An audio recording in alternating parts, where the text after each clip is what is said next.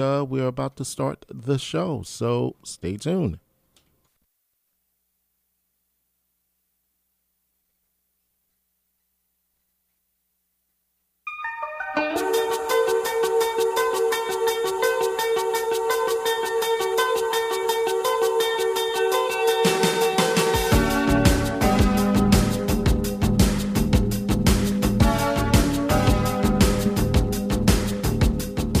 Good afternoon, everybody, and welcome to WBAI 99.5 FM and streaming live on WBAI.org. I'm Celeste Katz. I am senior politics reporter for Glamour Magazine here every Thursday at 5 with the lovely and talented Jeff Simmons. Jeff, what's up? I love being your sidekick. it is uh, I, it's going to be a good show today actually. I'm, I'm very excited about this. We have some uh, interesting people and a lot of interesting stuff going on to talk about today. Big day in city politics state of the city address uh, a lot going on there and it kind of fits in perfectly with what we were planning to talk about this week anyway which is affordability right? How much it costs to to get by here in new york. And are, and are many new yorkers getting squeezed out of the city especially middle class new yorkers? Exactly exactly. So um, you know we have some i know you did uh, you did you were the good boy you did the research right? Uh, in terms of uh, looking at some of the the stats that have come in. Um, but there are some interesting uh, interesting ideas in today's state of the city i don't know if you guys have uh, had a chance to look at uh, some of the coverage there or to look at some of the proposals there. But uh, maybe one of the uh, the biggest things to come out of the state of the city, uh, delivered by Mayor De Blasio today, obviously uh, the discussion of health care coverage and providing some kind of health care coverage for all New Yorkers, uh, regardless of income, regardless of their insurance status or their their work status. This is a very big deal, and uh, we will be very interested to see uh, a lot more detail. I think about about how exactly that's going to work. Typically, uh, you know, and I know that you maybe probably agree with me. I know that you maybe probably agree with me. Okay, I'm excited here. But Jeff, I mean, like as a reporter, you know that these state of the city addresses tend to be real big picture, and then the details come later. And what was so interesting is that watching the rollout earlier this week with you know free healthcare for all. Mm-hmm. I always, I told you, I always envision Oprah saying that free healthcare for all, but you know, leaking some of the big issues beforehand to kind of create that momentum. But I have to tell you, I was, thanks to Scott Stringer, our first guest, I was made aware through his public schedule yeah. that this was happening today because I was always, you know, we always had that heads up much earlier. Uh, and it just seemed to, you know, happen very quickly. Okay, great. So uh, since since you mention it, uh, we are very proud uh, today to welcome to the program uh, Scott Stringer. He is the controller, or as I used to have to write it, the comptroller of New York City. He is the uh, the man who watches over the uh, city's fiscal books, our fiscal health, and most importantly, the 160 billion dollar public pension system. he looks at the budget, he audits the agencies, and he reviews claims against the city. So uh, if you don't know him, which Jeff and I, I think, know him going quite a ways back, uh, he was also uh, formerly a member of the state assembly and he was Manhattan borough president. So uh, we will see what's next in his political future. Hint, hint, hint about something I'm going to ask. Welcome to the program, Controller Scott Stringer. I can't uh, think of two people I would uh, most want to be on the show with. So it's great to be on the show. I've been trying to get on it for a long time. You wouldn't have me, but finally you will end it. So thank you. The list, the list of people waiting to get on this program is pretty long, pretty distinguished. But you know what? We, we figure it's a it's a good day to be talking about money, and we are we are happy to have you here. So thank no, you. No, that's that's right. Thank so, you. No, thank, thank, you for, for, having me for making the time. So um, actually, I want to uh, jump right in with uh, a question about the the state of the city before I get to what I really obviously want to ask you. Um, I want to read a. Uh, quote that was attributed to you as a response to uh, this. You attended the uh, the address today. Was it, that's uh, that's your hood, right? The uh, Upper West uh-huh. Side. Upper West Side. Uh, so I'm just going to read this here for the the uh, listeners here at WBAI, and then maybe you can tell us a little bit more about about it. Um, quote. Oh, sorry, and this is you speaking about the mayor. Quote, he wants to be very much part of the national stage, and I don't begrudge that. I never have. He can go to Iowa, and he can go to New Hampshire. But at the end of the day, he's got to take care of business here. And you have to put the homeless crisis on the table, NYCHA on the table. You have to start thinking about what a fair city actually is. So tell us about, you know, why that was your reaction to what you heard from the mayor today. First of all, let me just say I thought that the speech was very compelling. I think he really knocked it out of the park, so to speak. I think he was very fired up, and he talked about a lot of the critical uh, proposals that the city needs to deal with. And he, I think he really made a case for uh, ensuring 600,000 people, more paid vacation for families, all very critical and very progressive issues. I think people want to fully understand what the plan is to confront some of the great challenges the city has. First and foremost, we need to address the staggering homeless population. We went from spending $1.4 billion on homeless services four or five years ago. We're now spending close to 2.9 billion, yet we have a homeless explosion. So many children in homeless shelters. How that was not discussed is kind of mind-boggling. The whole issue of the challenges of public housing, the possibility of a NYCHA takeover, the fact that we still don't really have a long-range plan for NYCHA residents. This has been in the news for a whole year. Almost nothing was said about that. And then the real challenges that we face is how can people stay in the city? What about land use and zoning, community-based planning? How are we going to transform the city in a big way? And also, I think we needed to have a, a, a full throttle discussion about the public school system, about integration, about making sure that every child can get to the high tech economy. You know, Celeste, I, Jeff, you know, for me, this is uh, what I think about as a parent in the public school system every day. Where is my seven year old and five and a half year old? Where does where do those boys land in our city society? And of course, we really worry about the kids we're never going to meet, those 100,000 children in homeless shelters, and what is their uh, educational future. So I do think we are in a progressive city, and I think the mayor gets a lot of credit for it. But if you want to be the biggest and best progressive city, these are the issues we have to tackle. And if you're just joining us, this is Driving Forces on WBAI 99.5 FM. Uh, Jeff Simmons and Celeste Katz. We are talking to New York City Controller Scott Stringer about today's State of the City address by Mayor Bill de Blasio. Uh, so, Controller, I really want to stick on this for one second the idea of uh, devoting uh, one sentence or one moment, uh, just really not going there that much on NYCHA. Do you did you get the feeling being there personally that it was because he, he had nothing to say he had no answers for it or because he wanted to you know highlight the positive and and you know make his uh, uh, make his image look a little bit more uh, sort of uh, progressive and uh, appear to be getting things done you know put himself on the national stage as you mentioned? What why did why did he not go there enough? These are very difficult issues. NYCHA homelessness the education of our children. And look, I, again, I don't begrudge him. A state of the city is also uh, cheerleading the accomplishments of an administration. That is something that, that he certainly has a right to do. He is not the first mayor to highlight the positive and try to mitigate the more difficult challenges. But it's also my job and a job of advocates to keep the critical issues facing the city economy on the front burner. So that is why when people ask me how was the speech, I say performed well. He was energized. He certainly wanted to elevate a lot of issues to the national stage, something he's always attempted to do. But I'm going to keep the city administration focused on the issues I care about.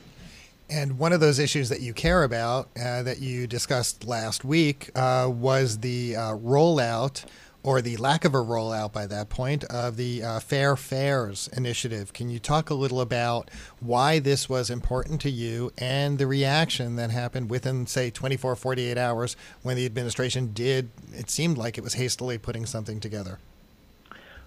You have to, if you're going to be a progressive, you have to be a progressive that can govern. They're not mutually exclusive. So here, the city council and the mayor have a handshake agreement on a $106 million funding opportunity for up to 800,000 people, many who are living in poverty, to access a half fare Metro card. Believe it or not, there are people who can't get, go, go to a job interview or take their kid to the doctor because they just can't afford the subway fare. So the Community Service Society, David Jones, Riders Alliance, all of the advocates for the last two years, we've been arguing that we should roll out a program. And much to our surprise, but also a great victory, the city council and the mayor agreed to do it. And that was great. There was a ticker tape parade, self congratulations all around. This was going to be a great initiative. I was thrilled to play a small part in it.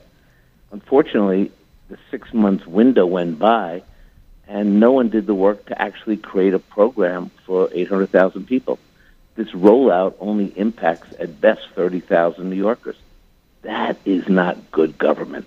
First of all, that goes back on the promise, the people we said we would serve, and there really is no definite plan to deal with this issue. So it became basically a pilot program, not a large program, and I think it's important for New Yorkers to call that out.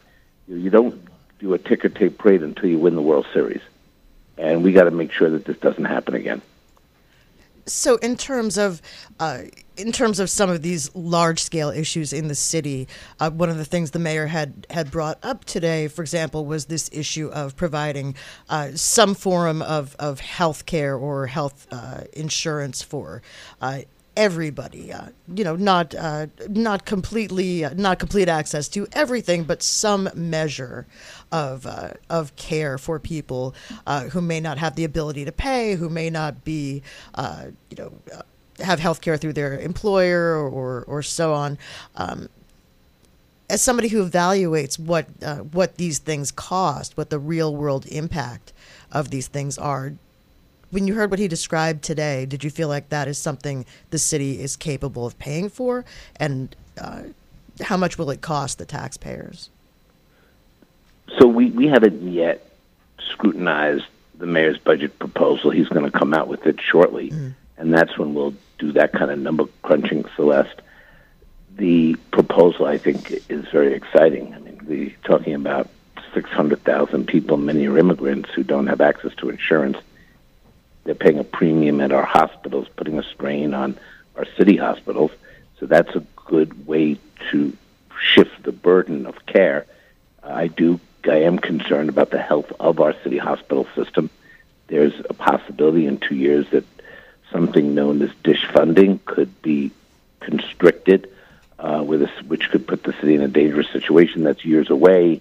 Many think that those cuts will never happen. As controller, I always wait. You know, I always I, I err on the side of caution because bad things do come our way. But again, this is where Bill De Blasio sets the right priorities, uh, helping uh, struggling New Yorkers with insurance, uh, giving people uh, an opportunity to take vacation, to take care of a sick one or a loved one. This is exactly the priorities that I like to align myself with him. Again, we do have to hold the administration to implementation. Now, we've seen when the mayor wants to implement something, and pre K, we see excellent implementation and a great program. When the administration loses focus, we see the debacle of half fares. So, my job is to hold agencies accountable and to call them out, push, prod, uh, audit, and make sure that we push these critical initiatives and that's what I try to do for New Yorkers. I try to position our office where people who have concerns know that we're going to have their back and we're going to watch out for them. And our listeners might not know this, but I had worked for the controller's office uh, way before Scott uh, started there. And, oh, you know, over years, we did a lot. There's a lot that the controller's office actually does that New Yorkers might not know about because, you know, you file your, the claims get filed there. You monitor, you're the watchdog of the city budget, but there's so much more that you do. You audit city agencies. One thing I noticed on your website that was really interesting and relevant to today's topic about affordability is you also had unveiled an affordability index on the website, and it really looked at you know the uh, escalating costs of rent and taxes and food and transportation. You know, why was this important to you, and what were some of the findings? What do you hope people can you know learn when they navigate this? Jeff, it, it, you know, it's interesting because you do come from the controller background, and you know that my job as chief fiscal officer is also to talk about the economy. I want very much for people to have an opportunity to create wealth in, in, in neighborhoods. That's why we spend a lot of time looking at diversity issues, how we can advance women and minority-owned businesses. Creating wealth is fundamental to the future of New York to lift everybody in every zip code and not concentrate wealth among the powerless or the people who have already been successful. That is something that we think about in the controller's office. And sometimes people say, well, what is, why is that part of your job? And well, first of all, we need to fight for the powerless and we need to hold big government accountable. We have to hold Wall Street accountable. And as the steward of the pension fund, we do that a lot. But think about it. Who better to talk about the economy than the city controller? That is why we've put together the first chief diversity officer. We've graded agencies based on MWBE participation. We've put together an affordability index so people clearly can see what this is all about. Um, you know, as you're assessing the economy, my mind also goes to the impact on the city's economy based on what's happening federally. And I'm I'm curious, uh, you know, if you uh, if your office is looking into the impact that the federal shutdown is having, because you know, on my end as a PR guy, I've been hearing from a number of reporters reaching out to me to say, can you put us in touch with federal workers and what they're doing mm-hmm. right now? And I'm sure your office is hearing from people. So, can you just give us an assessment of you know what you might be doing or what you've heard? This is why during budget time when I go to the city council ever since the Trump presidency, uh, I've said to the council and the mayor, we should continue to put resources away because of the uncertainty of how Washington is dealing with New York. We've highlighted the fact that losing state and local deductibility could hurt our people, middle class people uh, in our city, driving them out of the city. We've also looked at some of the policies that reflect negatively on the city that could end up uh, forcing us to put more money into programs to keep people, especially people who struggle afloat. This president is anti-immigrant. This president has really targeted the city he grew up in for defeat. So that is part of what we're trying to talk about fiscally. You got to put the money away for the rainy day, and you'll hear more about this going forward. But that is why I always say, look, we have to scrub city agencies looking for efficiencies. That hasn't we haven't pegged agencies in five or six years. We have to see how much we can get into a lockbox, whether it's on health care or just regular funding, so that we're ready for any emergency. So, in terms of uh, the relationship, the financial relationship between the city and Washington. That's certainly part of it. Obviously, the shutdown uh, affects people, and I've I've spoken to a number of uh, of federal workers who have been furloughed, who are uh, mm-hmm. trying to figure out uh, how to get by without you know. It's a big deal. Even missing one check is a big deal, especially in a place like New York. Um, so I'm curious, uh, as controller, when you look at some of these controversial issues where the uh, the city and the uh, the capital sort of uh, butt heads. Uh, from a financial standpoint, say take the sanctuary city policy, right? Uh, you know. Trump has been, you said Trump has been heavy on, on New York. Sanctuary cities has been uh, certainly a, a, focus of his. He's uh, went to the border today, He's, talking up the mm. border crisis. Now, one issue you know, about sanctuary cities is that places that don't follow federal policy can lose federal funding. So you really come up against an issue of, uh, you know, is it a moral issue that costs you money, that costs you, uh, you know, that damages you financially. Mm-hmm. So as controller, where do you where do you have to kind of come down on that because you have a responsibility, maybe a moral responsibility, but you also have to make sure we have enough money to you know, keep going, right? It is so offensive to me how this president has just been an out and out racist, picking on immigrants, picking on vulnerable communities. I think we all feel a sense of dread every time we pick up a newspaper or listen to the radio or like your show. It is just a low point in our country. I can't believe this is actually happening. The reality is we have to continue to do what we did this year. We have to defeat uh, the Congress. We now have a majority in Congress. That that's how democracy works. And I think a lot of this issue will be dealt with in the presidential election. But this is a real hardship for the city. And the way I deal with it is we are to remind people we are a sanctuary city. We need to continue to stick together, and we have to be united. And I give again the mayor very good credit, great credit for being the spokesman for the most diverse city in America, whatever our own personal disagreements or political disagreements may be, we get out in public and talk about immigrants, talking about protecting children at the border, demanding that ICE and private prisons do not get used for harming innocent children. We've lost kids have lost lives in these detention centers we stand as one voice, whether it's the mayor, myself, the public advocate. We stand with members of Congress, and we are, are going to follow. You know, we know the law. We know how to play chess with this administration, and we're going to continue to do so. So, you, are you saying that as mayor, you would continue to defy federal uh, regulations concerning so called sanctuary cities? Well, we're going to do everything we can to protect our immigrants specifically we'll do we'll, we deal with things when they come our way. I think we've made it pretty clear. And you asked me that question as mayor. I, I just want to remind you that I'm controller. I know you're controller, Mr. Stringer. she she was getting ready to Thanks. ask you the next question. I think that's what it was about. but I don't know, Jeff. You want to ask it? You want to ask it? So your future plans, obviously. I mean, we're everyone's focused on nationally who's going to be running for president, but we might as well be asking you, you know, about your future plans. Are we expecting to hear anything in the near future? Right, right now, and I'm not trying to give you the the regular political answer, but really, right now, uh, part of what my thinking is is that I have three great years ahead of me as New York City Controller. It's a job that we have really built capacity around. You know the challenges, Jeff, surrounding the office, but by any measure, I think we've really fought hard for all communities in the city. And obviously, I'm not going to be controller three years from now, and I will talk more about the beginning of what comes next, probably, you know, towards the end of the year, much later down the year. And when the time comes to deal with that, I'm going to do that. Right now, I got to focus on what's ahead of us. And 2020 looms large because what's at stake is our country.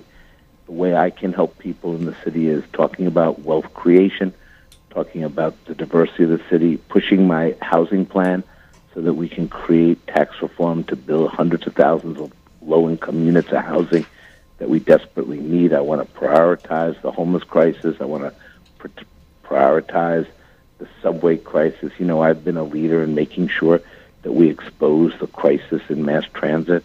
We came out with the audit and investigation on broken escalators, broken elevators. We did all the reports on the law, the subway slowdown as it relates to the economy, both for business and individuals.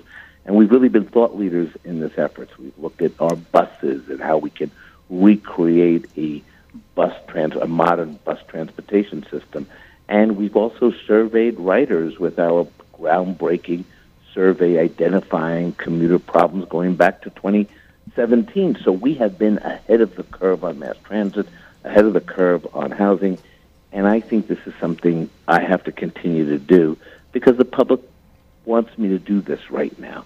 We did get the most votes when I ran free election out of every citywide candidate. So I know we have a mandate to do our work. So I'm glad you mentioned the audits because that was a, a, font of information. I really did enjoy working with the auditors in the controller's office when I was there. And I would invite our listeners to check out your website, and that is controller.nyc.gov. Not the way Celeste's former uh, newspaper used to spell controller. You spell it C O M P T R O L L E R dot to be able to see some of these audits because they are a font of information. And, and frankly, really explain how agencies work and where there are deficiencies. Well, Jeff, I mean, and I, I know that you and Celeste take home our audits, read them over the weekend, quiz each other on them. Uh, Ask me anything. discuss whether discuss whether it should be comptroller or controller. Uh, that is really how I got on the show because the attention that you only you read all of these audits. Um, I do want to ask you one uh, one thing, controller, about uh, something that Jeff had just mentioned, or that you had just mentioned in passing about about transit, about the uh, transit situation. Um, you know, people have been complaining for quite a long time now about the MTA, and there's always this sort of dispute about whose problem is it and who runs it and who owns it and so on. Uh, do you have any thoughts on, on when people are going to really see better service? We heard some interesting stuff about ferry service today uh, in the State of the City address, and that's you know maybe that's going to be a positive for some people, but just the for the day to day New Yorkers that are listening to this program, when do you think things are going to get better and, and how is that going to be funded? Things are going to get better when we come up with a financial plan that speaks to the $40 billion we need to raise to bring the subways to good repair. This is going to take the cooperation of the mayor and the governor. This is going to take uh, this is going to take elected officials not playing to the crowd, but actually looking at a financial package that will fix the system. How that plays out, well, it's going to be a tough slog in Albany and in New York City. And I'm going to try to keep everybody focused on what's in front of us, which is actually getting us the resources to build uh, the city. One idea that I've put forth, which uh, was in the Times today, so I think it's getting traction, is that to in, to reduce overcrowding and to give people more ex, you know access to the subway system, we have got to open up the commuter trains, Metro North, LIRR, to stop uh, at subway stations, pick up passengers, and build capacity in the system. It probably is not feasible to build uh, the number of stations we need for a growing city that's increasing its population, but we already have the infrastructure. Senator Gustavo Rivera and I did an op-ed today that spoke to the outrage of the uh, Metro North coming into Fordham Road in the Bronx opening the doors and letting the Connecticut uh, strap hangers come out of the Metro North line and barring Bronx residents on the platforms of Fordham Road coming into that commuter train. This is one discrimination.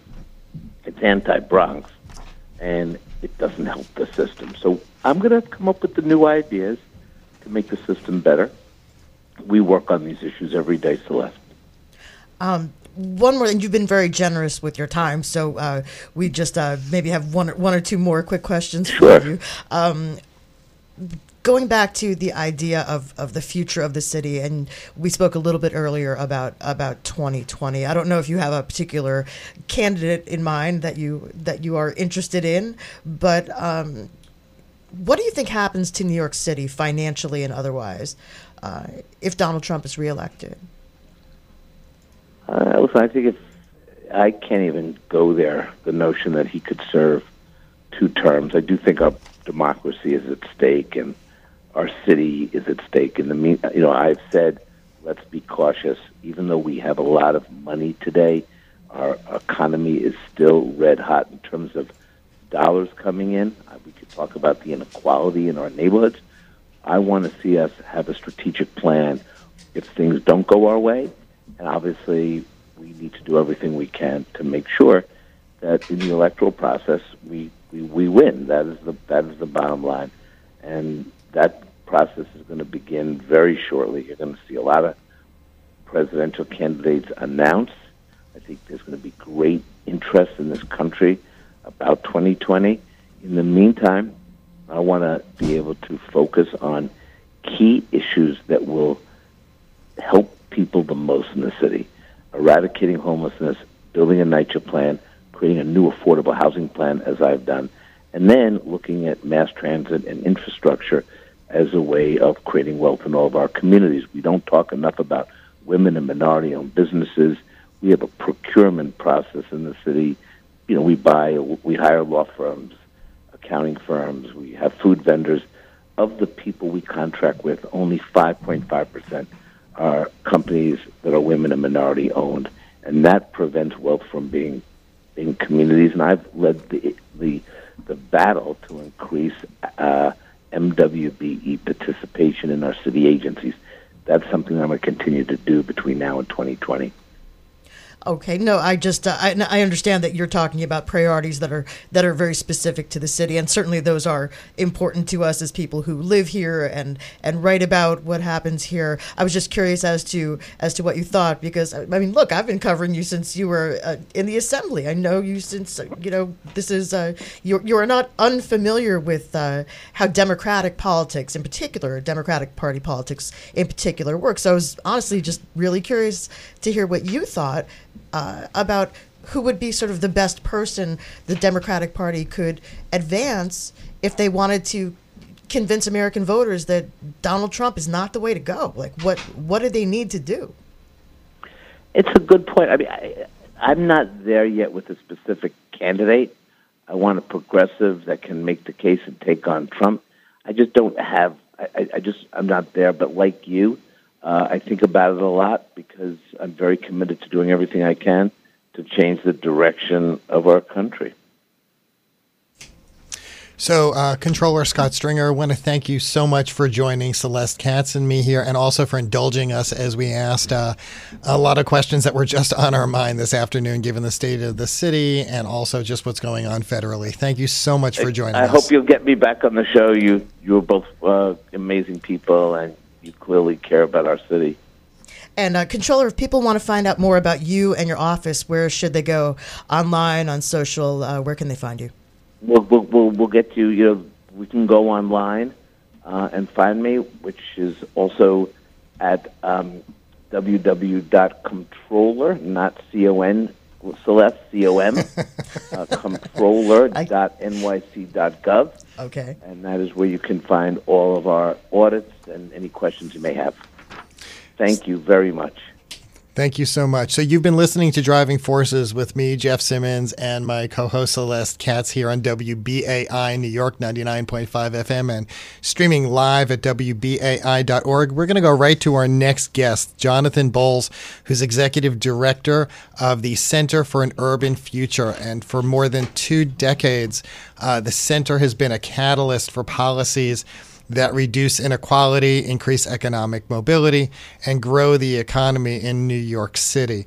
Uh, this, I don't know if you've ever uh, followed this, but this is an independent, uh, nonpartisan policy organization that uses fact based research to elevate important uh, issues in the city. So, welcome to the show, Jonathan. Thanks. It's great to be here, Jeff and Celeste. And I'm sorry for the delay in getting to you. We just had a very engaging discussion with the controller. We're going to get right to it. First, the um, core to the center's goals has been making the city a better place to live and growing the economy and middle class jobs. Can you first tell our listeners about how you do that? Sure. Well, uh, just like you said, we uh, we publish reports, fact-based reports, to try to elevate really important issues and opportunities on the radar for policymakers, for New Yorkers, um, and really try to move policy that way. So, for instance, we've been focusing for a number of years just on the importance of creating middle class jobs in the city and, and why that's so important. And, and, we're pretty proud that you know our work led to the De Blasio administration uh, creating a plan to create 100,000 good jobs in the city a couple years ago. Uh, we've been focusing a lot on the opportunities of, of expanding low income entrepreneurship in the city as one way for financial uh, self sufficiency, uh, giving people more opportunities, and uh, and the city has run with some of those ideas. So you know our reports tend to, to spark new policies that we think helps uh, expand economic opportunity in the city. Interesting. Uh, interested to know what you thought of today's State of the City address, and particularly the uh, uh, the aspect of uh, providing health care uh, to more New Yorkers in the way that the mayor described. Do you think that's a good idea? Can it work? Absolutely. I mean, I think the mayor, um, you know, should be commended for taking on things that are going to help make people financially secure. And when you talk about affordability challenges, healthcare is right up there.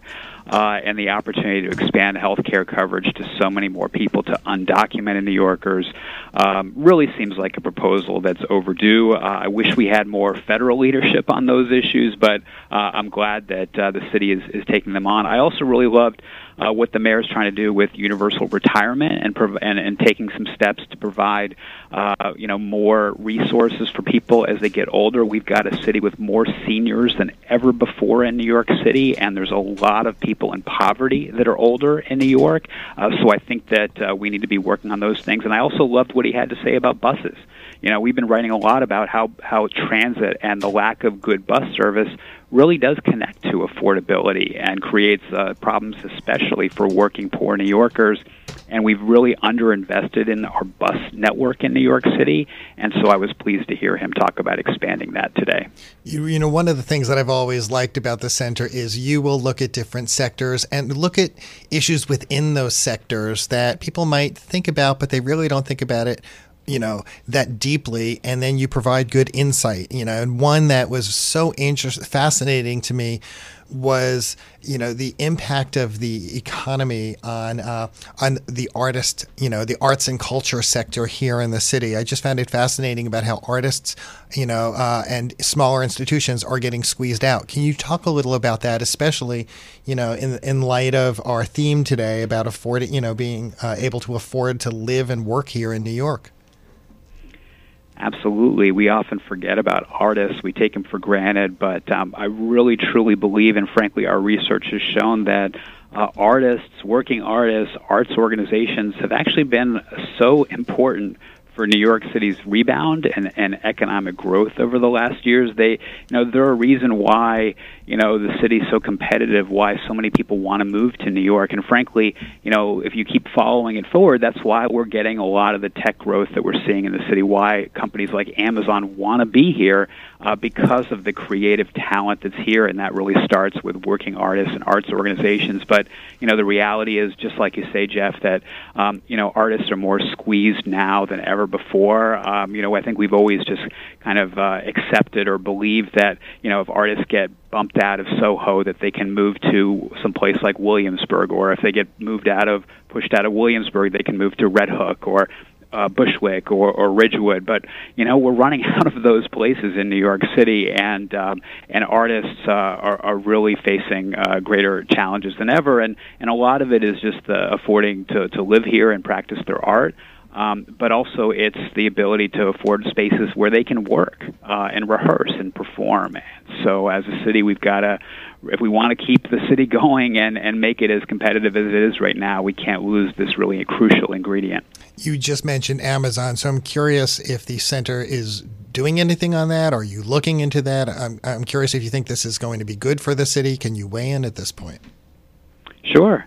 You know, I, I am uh, in favor of Amazon's uh, 25,000 good jobs coming into New York City. I get that there's all sorts of issues uh, uh, eh, that are part of that. You know, we as an organization, you probably know, have written a lot over the years about, you know, some real problems with tax breaks for, for corporations, for subsidies, and, and, obviously I, I have some problems with the, the package that have been offered. But um, I really believe that the future of middle class jobs is in the tech sector. Um, and I think the idea of New York City landing one of the largest players in an industry that absolutely is going to be creating, uh, it's going to be the fastest growing industry over the next 10 or 20 years, is a great thing for New York. And I think that what we need to do as a city is to make an Amazon size investment in education and workforce development to make sure more New Yorkers are able to get the good paying jobs that are created, being created, not just at Amazon, but at other tech companies that are growing in the city. Uh, and it's not just Google and Amazon. There's a host of startups and, and mid-sized companies in tech that are growing. Uh, there's a lot of good jobs, and I think oh, there's a lot of frustration out there that, that average New Yorkers, that low-income folks, don't have a shot at those jobs. And we've got to turn that around, and we've got to make those investments to make sure New Yorkers get the credentials and skills so that they can get them. And I'm also interested to ask another question. By the way, again, if you are uh, just joining us, this is Driving Forces here on WBAI 99.5 FM and streaming live on WBAI.org. Uh, we are talking to Jonathan Bowles of the Center for an Urban Future. Um, I've been reading a lot about the uh, the so-called gig economy, and there was a a, ker, a kerfuffle. Uh, took me. I wanted to say that word on the radio, and I blew it, but I had to say it again.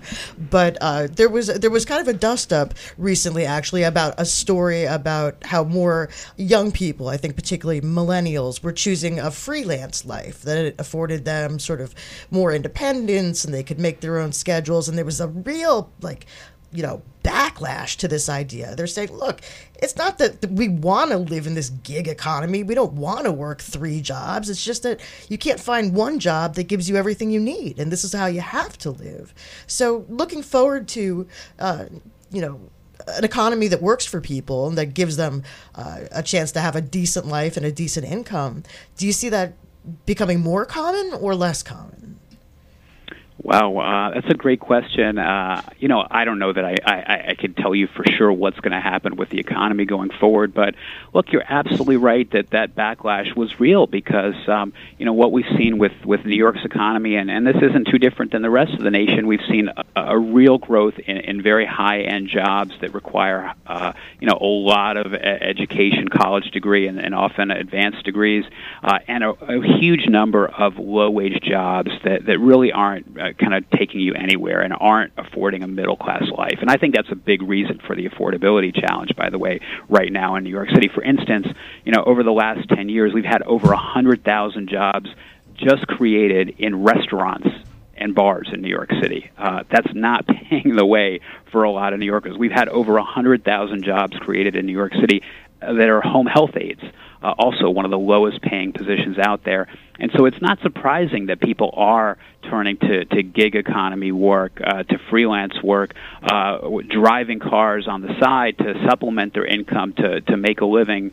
Um, but we've absolutely got to figure out uh, where are those good paying jobs? Where are the middle class jobs uh, of the future? Uh, I'm glad that the de Blasio administration is taking steps to invest in those things, but there's a lot more that can be done here in New York City. Uh, I'd love to see, for instance, some investment in infrastructure. Uh, I think we all know from the subways, but really with so many other things that uh, that we have aging infrastructure that's falling apart, that's really in need of investment. It's going to require some money, but making that investment, we believe, will end up creating some good paying, accessible jobs.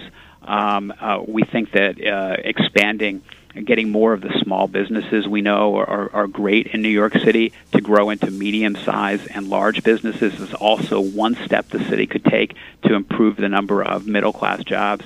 Uh, we've got a lot of uh, companies out there that are great, but that have five or fewer employees.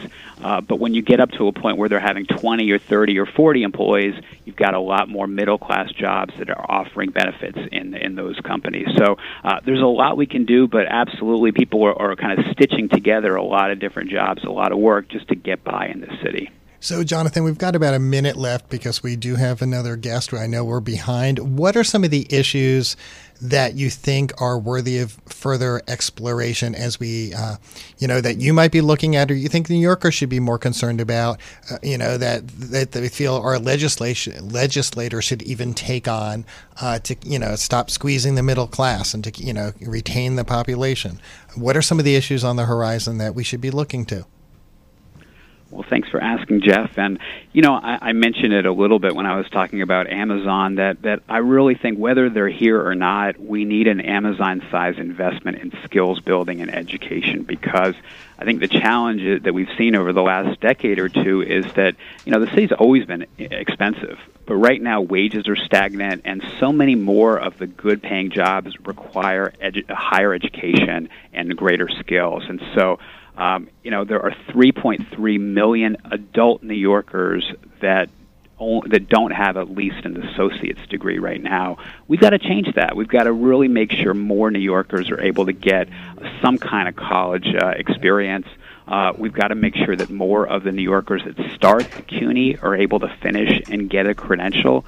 Uh, right now, only 23% of folks that enroll in CUNY's community colleges actually graduate in three years. Um, we've got to invest in apprenticeship programs. We find that those are really great uh, uh, springboards to the middle class, but we only have a very small number of those kind of programs. So there's a lot of those kind of investments that we'd love to see that really, I think, would help expand economic mobility. And before I forget, as we close, how can people learn more about the Center for an Urban Future? We're at nycfuture.org. Jonathan Bowles, Executive Director of the Center for an Urban Future. Thank you for joining Celeste Katz and me, Jeff Simmons, here on Driving Forces. Thanks so much. So we are going to go right to our final guest. Uh, this is George Sweeting, who is the Deputy Director of the Independent Budget Office, IB, or IBO. IBO's main responsibility is to provide nonpartisan, I, stress that, nonpartisan information about the city budget and tax revenues. George, welcome to Driving Forces. Good evening. Good to be with you. And we apologize for the delay because we went long in our first interview with Scott Stringer because we had a very engaging discussion. Let me start off by just uh, focusing on the economy and the city's economic outlook. This is something that IBO pays attention to. Can you give us an idea of what your forecast has been for the local economy? Um, we we published an uh, update of our forecast back in December, um, and at that point we were looking at uh, an economy that is continuing to grow. Uh, it's definitely slower growth than we've experienced uh, in the recent past, but uh, you know it's it's growth that, uh, by our projections, doesn't lead to a recession at least in the next few years. Um, the city would add about 64,000 jobs, we think, uh, when all the numbers are in for 2018, which is a pretty good year, but it's uh, well below. The city had been averaging almost 100,000 over the uh, the eight years before that. So it's it's definitely a slowdown, but it's you know it's the city is still adding jobs, and that's that's the single best indicator we have of the the health of the local economy. And what uh, what factors account for the slowdown? Is it one thing, multiple things? Um, that, that's a that's an interesting question. I think the uh, you know at, at some point the the city's uh, capacity to add jobs uh, you know begins to to run into some realities in terms of space, in terms of cost, uh, as uh, more and more as as businesses add more jobs, they require more space. That drives up uh, rents and the cost of land. Um, there's there can be more competition for uh, for to attract people so that the salary, the wages go up. Uh, those aren't necessarily bad things, but those are some of the things that begin to slow down um, uh, slow down growth. Um, I think the other, you know, the the national economy also gives some evidence of, of beginning to slow. It had a sort of a burst, uh, fueled mostly by the uh, the tax cuts, the federal tax cuts in uh, 2018. That's sort of petering out, and uh, we're we're beginning to look like it's you know it's going to settle in at at a fairly modest uh, rate of, of economic growth for the country as a whole, and of course that uh, trickles down to the local level. So earlier today, the mayor delivered his state of the city, and in the coming weeks, usually what's left, it's about a month, month and a half before the, the fiscal the, plan. Yeah, the budget proposal. Yeah. What are some of the things that you think we should be looking for in that fiscal plan based on his announcements today? well, the first thing is, you know, we're we're going to be very interested in seeing wh- what they estimate the costs of some of these new programs to be. Uh, you know, they want to expand the 3K program or speed up the expansion of the 3K program. That's going to mean having to hire more teachers, um, contract for more space. Um, there's, you know, there, there's a proposal to expand the uh, access to health care through this uh, NYC Care program. I think there's a lot of details that people like like our office are looking to see in order to before we're really comfortable with what the estimated cost of that will be. And then there's sort of the usual things you always look at. You know, what's um, you know, are there any new new threats from Albany? Uh, last spring, we saw some proposals from the governor to uh, literally raid some of the city's property tax revenue in order to direct it towards the MTA. Um, you know, that that was not at the end of the day that was not part of the adopted state budget but some things like that, you know, could pop up again. We're going to get the the governor's uh, budget proposal in a couple weeks. It looks like. Um, so you know, we're going to be paying attention to that. and then there are, you know, w- what's going to happen with um, with NYCHA. Uh, there are clearly going to be additional costs for the city, one way or the other.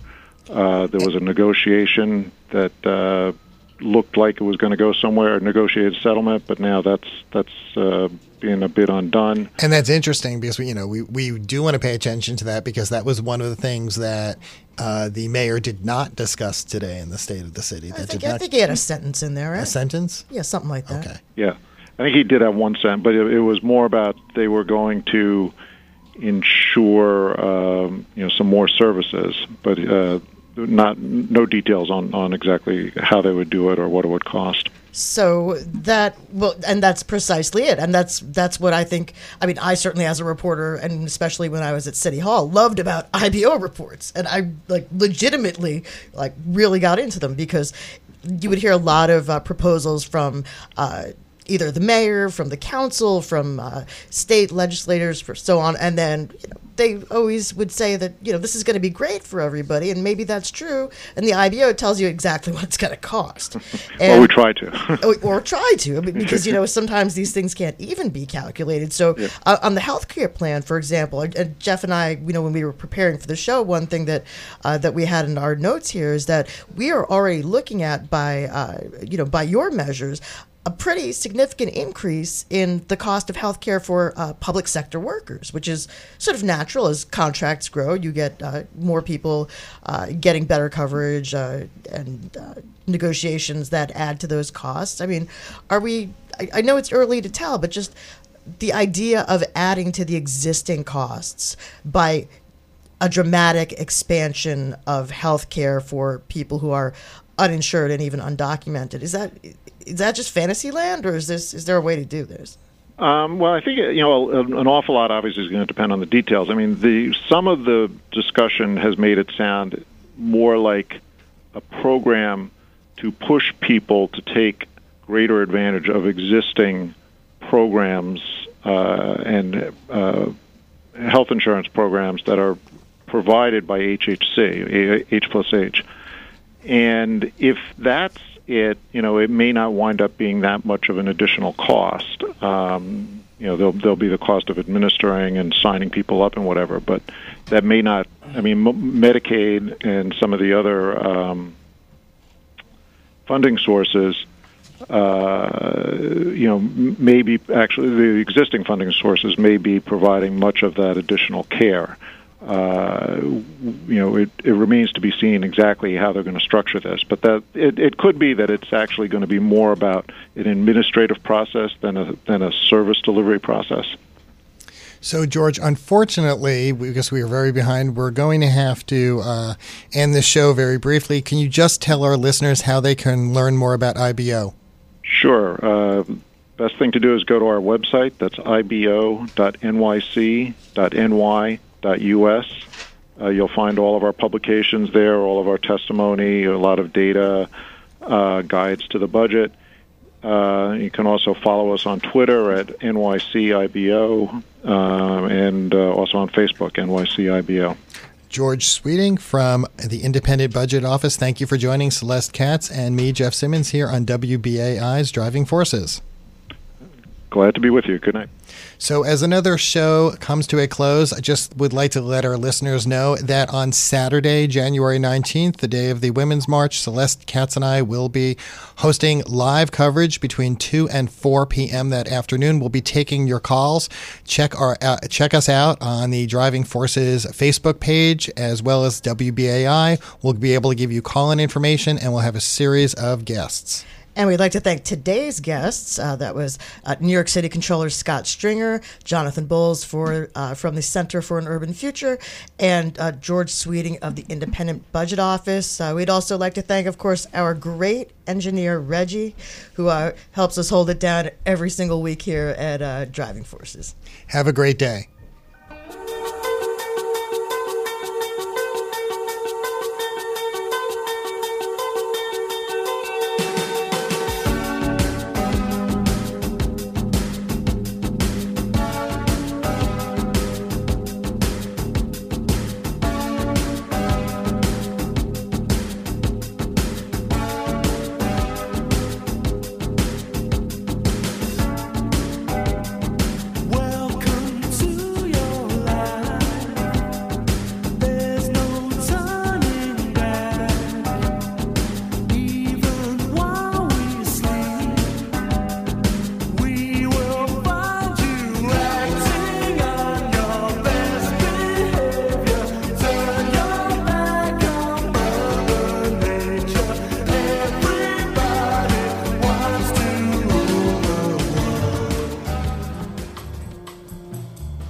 There are new favorable developments in the case of Mumia Abu Jamal. On Saturday, January 12th, starting at 3 p.m. at the People's Forum, 320 West 37th Street, listen to guest speakers Glen Ford, Pam Africa, Bob Doyle, Robin Spencer, and Dr. Johanna Fernandez on their report.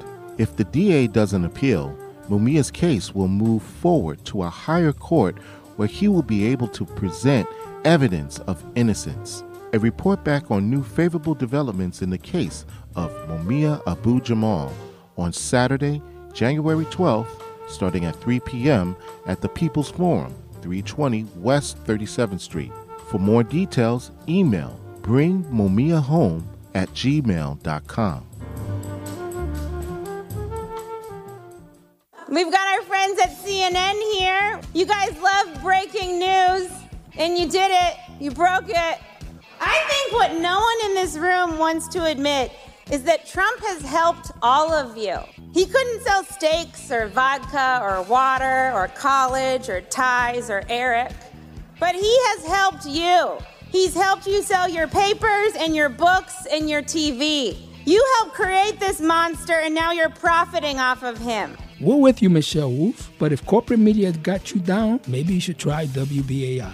We're listener supported community radio, questioning the mainstream narratives trumpeted by the news profiteers. But in order for this whole thing to work, we need your help. Please go to give the number two WBAI.org to find out how you can support WBAI or call 516 620 3602. And thanks for supporting Free Speech Radio on WBAI New York. Untitled, produced and hosted by Malika Lee Whitney, will be heard on Fridays from 9 p.m. to 10 p.m. Untitled presents features on the arts, culture, education, and social issues. You will also enjoy music from a variety of genres. Special guests complement the program with insightful and engaging conversation. That's Untitled, Fridays from 9 p.m. to 10 p.m. over listener sponsored, non commercial WBAI New York 99.5 FM and WBAI.org. Wait a minute. Wait a minute. You ain't heard nothing yet. Hi, this is Verdine White of Earth, Wind, and Fire, and you're listening to The Sweet Spot on WBAI. Hi, this is Ruth Pointer of the Pointer Sisters, and you're listening to The Sweet Spot on WBAI 99.5 FM. It's the incredible Mr. Roy Ayers. Hello, hello, everybody. Tune into The Sweet Spot with your hosts Baby K and Kyle McNeil. Every Thursday at 10 p.m., we will be bringing you the best in soulful sounds with extensive artist interviews, remotes, and themed specials. That's The Sweet Spot with Baby K and Kyle McNeil. Thursdays at 10 p.m., only on WBAI 99.5 FM, listener sponsored community radio.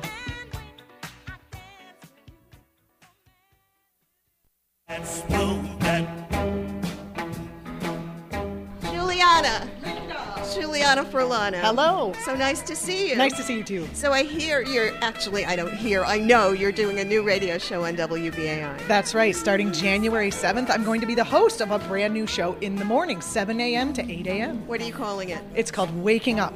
And what are you going to do? Well, we're going to help people wake up, both wake up, you know, out of their beds with the kind of news that they need to start their day, but also to keep an awakened perspective on what's going on in the news, both here locally in you know New York City, the boroughs, and the tri-state area, and also nationally because New York affects the nation, the nation affects New York, and again, WBAI is an independent radio station where you can get perspectives that you're not going to hear on corporate media. So I hope everyone will tune in 7 a.m. Waking Up with Juliana Furlano. This is WBAI New York 99.5 FM and WBAI.org online. This is a listener sponsored community radio station providing you a Pacifica state of mind since 1960. And something happened earlier this week that I totally, totally spazzed out and have to share this with the listening audience. January 8th, 1960, is actually the day when WBAI uh, became the third station as part of the Pacifica.